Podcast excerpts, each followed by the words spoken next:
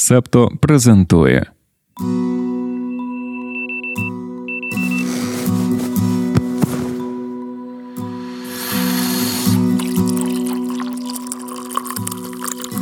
П'ятниця 24 листопада 2023 року. Ранкове допіо. Випуск 194.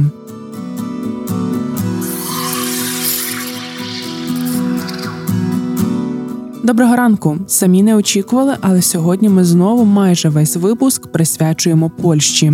Діло було так: частина команди Септо в неділю залипла на тред у Твіттері від користувачки Ківі.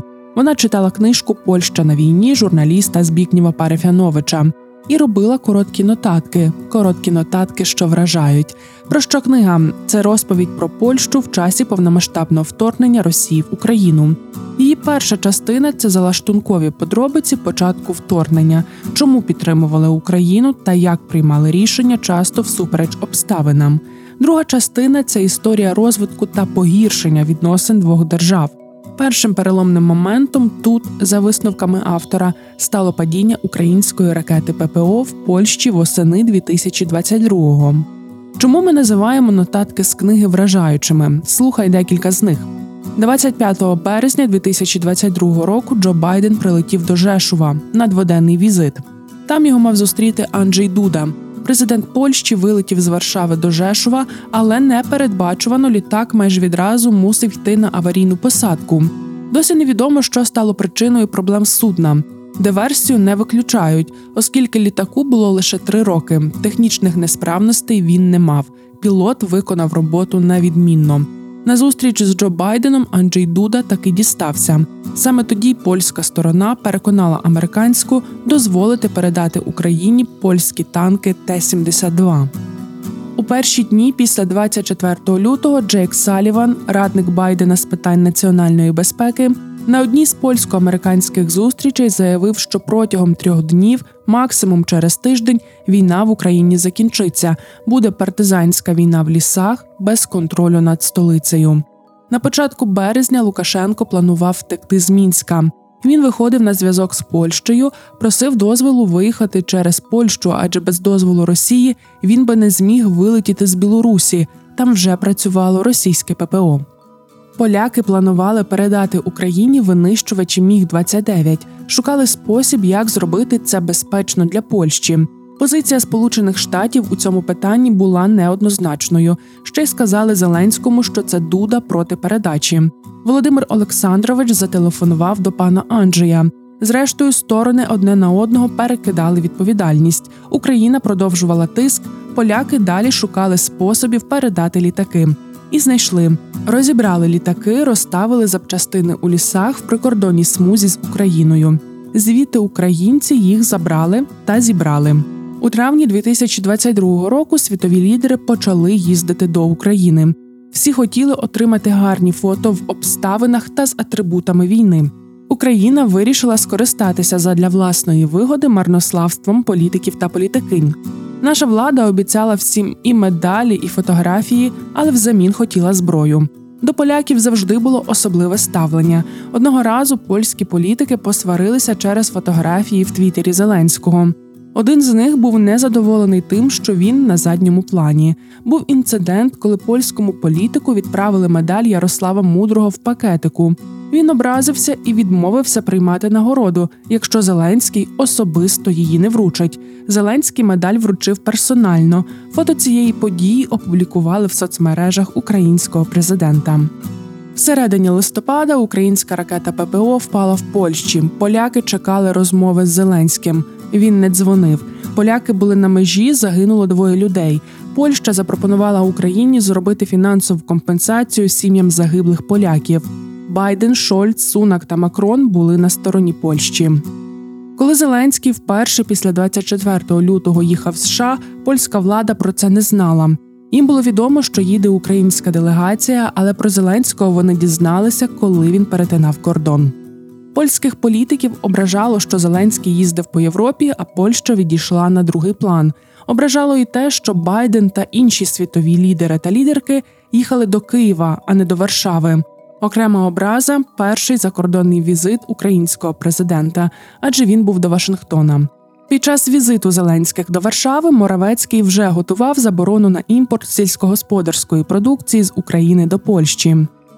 Під час так званого повстання Пригожина Байден дзвонив до головних лідерів Європи та до президента України. У Польщі образилися, що Дуда дзвінка не отримав. Польському уряду не сподобалося, що Україна продовжувала тиснути в питанні зерна, адже це було напередодні виборів, і українська позиція послаблювала правлячу партію ПІС. Перед виборами в Польщі почали розкручувати тезу, що Зеленський разом з Францією та Німеччиною намагається повалити уряд Польщі. Тепер ти розумієш, чому ми кажемо, що нотатки з книжки вражають. Ми вже чекаємо, коли цю роботу Збігніва Парафяновича видадуть українською, бо хочеться самим прочитати все. Наразі ж ми списалися з пані Ківі, яка власне її вже прочитала та написала цей розкішний тред з нотатками. Мені просто занесло цю книжку в Твіттері, і там, де е, на англомовну аудиторію саме обговорювали моменти. Е, Мені дуже багато попадалося твітів, там де саме обговорювали цей момент за передачу мігів, тоді коли що в лісі, і за цей факт, що Лукашенко е, звертався до Польщі, щоб втекти з Білорусі через Польщу. Я подумала, ну вона цікава, треба подивитися, чи взагалі десь є е, в магазині, е, чи можна купити. Знайшла, купила і просто вирішила почитати для себе. У мене просто декілька знайомих попросили, типу, хотіли дізнатися про що книжка, щоб я їм розповіла. Я вирішила, типу, ну щоб не розповідати всім окремо, я напишу в Твіттері, ну там на три людини максимум. І ну на цьому все буде. Потім так само я першу частину написала а, в суботу, пішла спати. Я на той час ще не було великого охоплення. Я не сподівалася, що воно взагалі настільки залетить. І зранку, коли я прокинулася в неділю, я була трішки шокована насправді. Виявилося, що в миру пані Ківі звати Оксаною, і вона є дуже цікавою співрозмовницею. Оксана має освіту в галузі міжнародних відносин. Спершу вчилася в Чернівцях, а потім у Польщі. Там і була на момент початку повномасштабного вторгнення Росії в Україну. Одне з перших питань, яке у нас виникло при прочитанні нотаток ще до розмови з Оксаною, це а хто автор книги? Погодься, що від написаного в книзі щонайменше бігають мурашки. Часто це історії, в які важко повірити. Звідки йому знати все це? Збігнів Парафянович, польський журналіст, спеціалізується на країнах Східної Європи. Мачий Петровський, польський історик, українознавець, перекладач української літератури на польську мову, написав у Твіттері про Парафяновича, що він цитуємо дуже хороший журналіст з інсайдом з польських та українських політичних еліт, спирається на думки людей, залучених в події. Історії правдиві, але книга сенсаційна, щоб здобути увагу читача. Таке видавництво, такий ринок. Там підкреслені дуже сильні емоційні моменти. Хто напився, хто образився. Політика сама собою набагато нудніша. Автор реаліст щодо політиків він показує цинізм та егоїзм еліт польських, західних, а також українських зі Зеленським включно. Це погляд декількох людей з оточення президента Дуди. Там майже немає розмов з представниками чи то прем'єр-міністра, правлячої партії, опозиційних партій, ГО, експертів, інших журналістів. Це звичайно рішення автора і не помилка, але треба це мати на увазі. Кінець цитати. До Парафяновича є ще декілька питань, зокрема його матеріали про Азов, де він їх називав неонацистами, та поїздка до Криму. Щодо останнього, то судячи з його матеріалів, де він писав про пункт пропуску Чонгар, на півострів він потрапив в межах правил з території України. Ми також послухали фрагмент подкасту Укват Отварти, де журналіст був у гостях та розповідав про книгу. Там він пояснював, що його робота полягала в тому, щоб поспілкуватися зі своїми джерелами, занотувати все та описати почути. Парафянович каже, що він відповідає за те, щоб достовірно відтворити все що йому розповідали, але, звісно, не може гарантувати, що його співрозмовники були повністю чесними. Ми не закликаємо тебе вірити чи не вірити автору, але ми пропонуємо взяти до уваги його роботу. Бо, хоч наразі неможливо бути впевненими у достовірності написаного, книга має багато наживи для роздумів. Вся книжка, е, всі розділи, крім останнього, це абсолютно в стилі того, що це коментарі окремих людей, політиків. Вони там підписані е, міністр А, міністр С, дипломат, А людина наближена до президента, людина наближена е, ще до якоїсь там гілки політики. Навіть були частинами е, українські політики, згадувалися, що це абсолютно книжка побудована в стилі, що це вирізки саме з інтерв'ю, ніби з інтерв'ю людей. Інколи були присутні питання самого автора, які він задавав цим людям. Е, тому це було дещо в формі інтерв'ю, як на мене, і в самому кінці автор вже дав свій власний коментар, свої висновки. Насправді в мене були моменти, що я припиняла читати, я просто втикала в стіну, тому що здавалося, ну це ж не може бути. Але типу, ти розумієш, що це все ж таки в контексті виборів Польщі і політичної боротьби, тому Можливо, деякі дійсно політики щось е, своє додавали, прикрашали історії. Це цілком має місце, тому що джерела анонімні. Їх, якщо ж якісь факти можуть там співставлятися там з те, що було у змі, висвітлювалося навіть за ці міги. Я також пам'ятаю, був момент е, навіть здається, на поплаві згадували про те, що е, можливо нам будуть передавати не міги, а частини, типу деталі. Е, тоді було така таке обговорення. Частина людей про це говорила активно, тому це здається, ніби щось нереальне, але можливо таке було. Найціннішим у нашій розмові з Оксаною було те, що вона поділилася не лише враженнями про книжку Парафяновича, але й своїми спостереженнями та відчуттями про життя у Польщі під час російсько-української війни. Перша частина книжки вона читається прям на одному диханні. Ти починаєш читати, не можеш припинити, тому що це по суті про цю допомогу, яка надходила.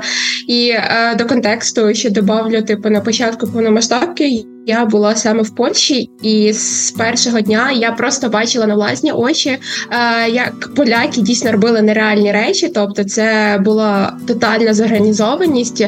В мене е, питалися люди, що ми їдемо на кордон, тобто люди мали якісь там свої власні автівки, пасажирські оці бусики. Ми їдемо на кордон забирати людей, українців з кордону. Там чи не хочуть поїхати з нами, тому що нам треба перекладача.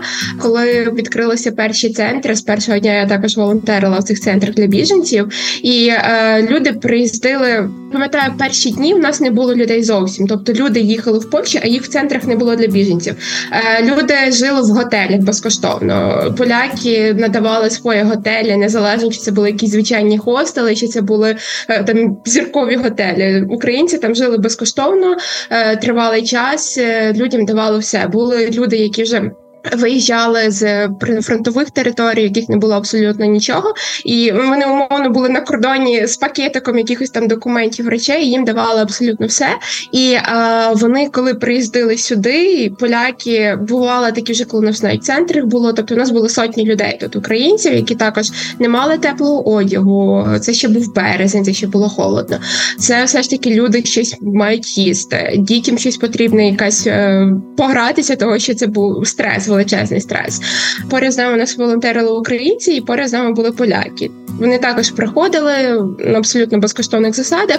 І було таке питання: що вам треба? Ви нам напишіть список, ми вам привеземо. Е, ми просто там писали там банальний набір продуктів, там для дітей памперси, навіть дитяче харчування, там тварини з тваринами приїжджали, нічого не було. На наступний день або навіть вечором приїжджали е, машини, просто це все привозили. Бувало так, що просто звичайні поляки приїздили там привозили дитячі речі свої такі. Вони з нами просто говорили, розповідали. Типу, а ми питалися, чому ви це робите? Типу, вам ж ніхто не змушує. Вони казали прямо, ми просто не можемо спокійно сидіти. Ми це сприймаємо занадто близько для себе, і ми просто хочемо, хоча б якось допомогти. Ця вся підтримка на початку вона відчувалася у всьому, просто у всіх аспектах, як і це було в міждержавних відносинах, як це було у тих самих відносинах Дуди Зеленського, які ми всі бачили, і по телебаченню.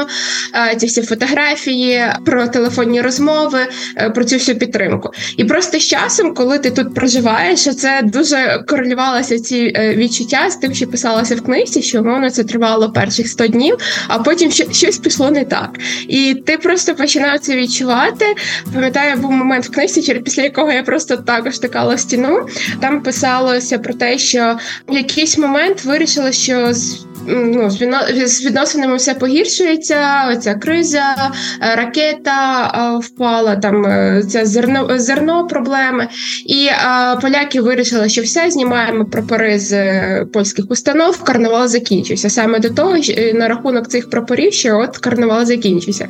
Я просто пам'ятаю такий момент, коли я стояла в польському місті на великому великій площі, площа Свободи називається, і там був великий мітинг у підтримку України. І а, я пам'ятаю, як просто польська влада місцева казала, що ці прапори українські висітимуть поряд з польськими до закінчення війни. Е, типу, ми з вами будемо до самого кінця. Ви почуваєтеся тут, ви маєте почуватися тут в безпеці і знати, що за вами хтось вам прикриє спину. Вони це казали такими словами. А потім ти читаєш про те, що карнавал закінчено. Таке відчуття, ніби ці всі такі голосні висловлювання підтримки, якісь для них це як карнавал було, і це так трішки неприємні моменти, які відкривалися в цій книжці. Серед нотаток з книжки ми зачепилися за ту, що розповідає про труднощі, пов'язані з бюрократією.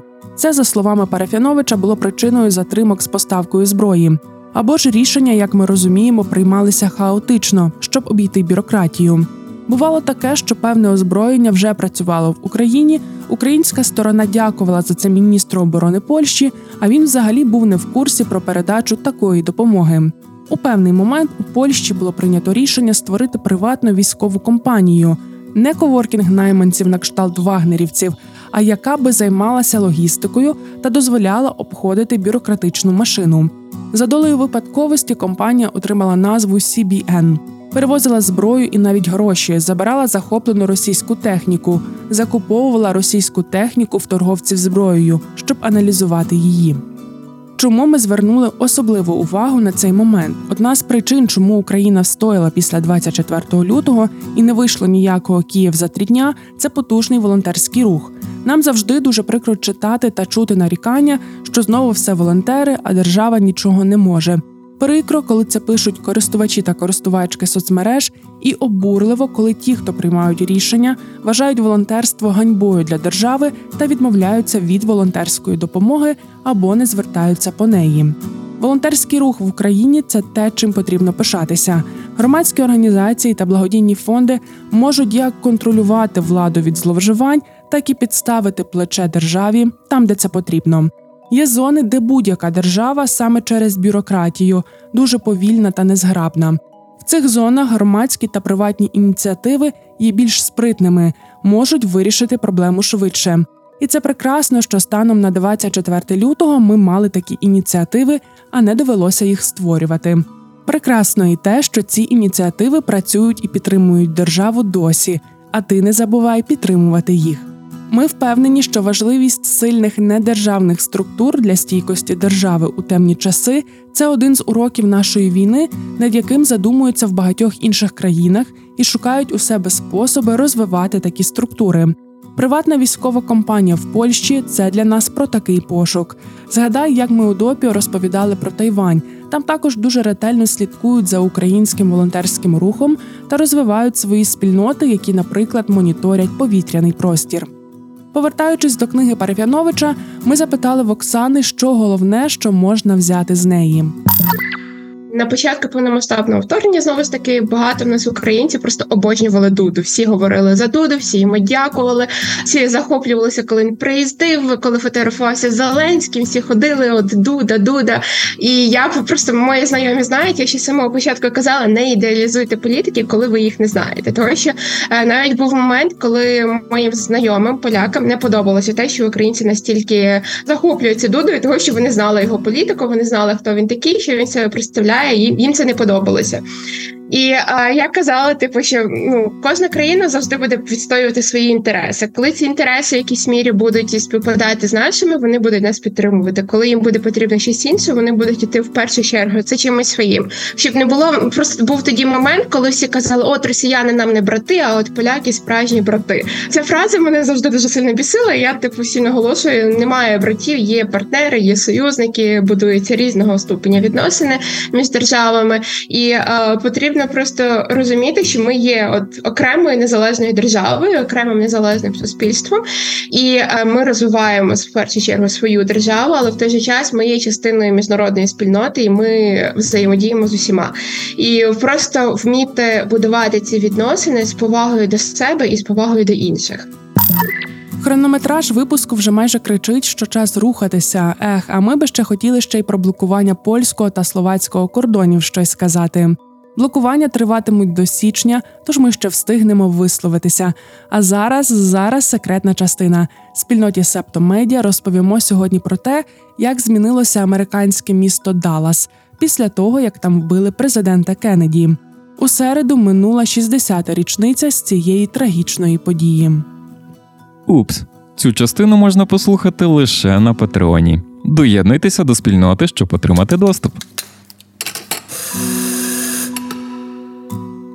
Вбивство JFK – тема, що викликає нескінчений потік теорії змови, книг, фільмів, серіалів і, звичайно, подкастів. Нещодавно презентували новий. Ми його ще не слухали, але опис інтригує. «Who Killed JFK» – це робота режисера Роба Райнера і журналістки Соледат О'Брайен.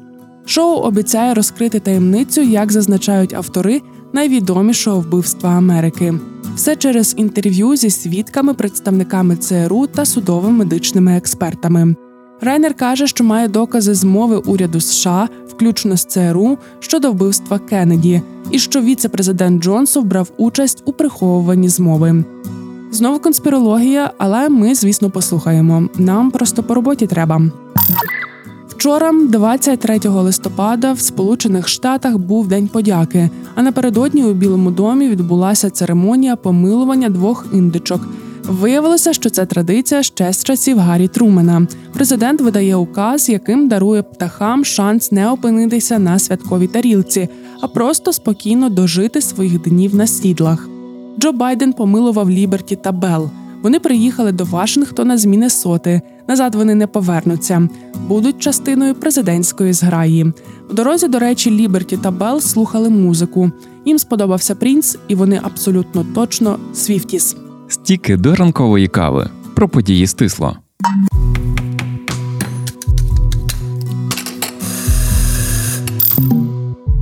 OpenAI, материнська компанія ChatGPT, досягла принципової угоди щодо повернення Сема Альтмана на посаду генерального директора з новим правлінням під головуванням колишнього співдиректора Salesforce Брета Тейлора. Ймовірно, угода включає план незалежного розслідування подій, які призвели до початкового усунення Альтмана. У середу ввечері за київським часом на канадсько-американському кордоні вибухнув автомобіль. Двоє людей загинули. Міст Рейнбов через річку Ніагара, що з'єднує США та Канаду, перекрили. Вибух з американського боку спричинив закриття кількох пунктів пропуску та призупинив роботу аеропорту Баффало в один із найбільш завантажених моментів у році напередодні Дня подяки. Розслідуванням займається ФБР. У Таїланді затримали 150 ігуан, які втекли в сільську місцевість. Рептилії, колись завезені з Латинської Америки, стали популярними домашніми тваринами серед тайців. На початку цього тижня влада наклала заборону на їх імпорт, заявивши, що тварини завдають шкоди сільськогосподарській продукції. Порушення цього закону може призвести до позбавлення волі на строк до 10 років. Завтра розпочинається всесвітня акція «16 днів проти насильства. Починаючи з 1991-го, ця кампанія проводиться щороку з 25 листопада, міжнародного дня боротьби з насильством щодо жінок, до 10 грудня Дня прав людини.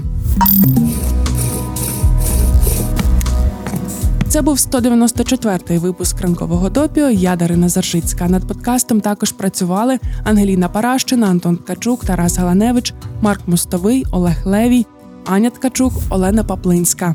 Почуємося, солодашко. Ви прослухали подкаст Ранкове допіо. Шукайте септо в соцмережах, діліться враженнями та розповідайте іншим.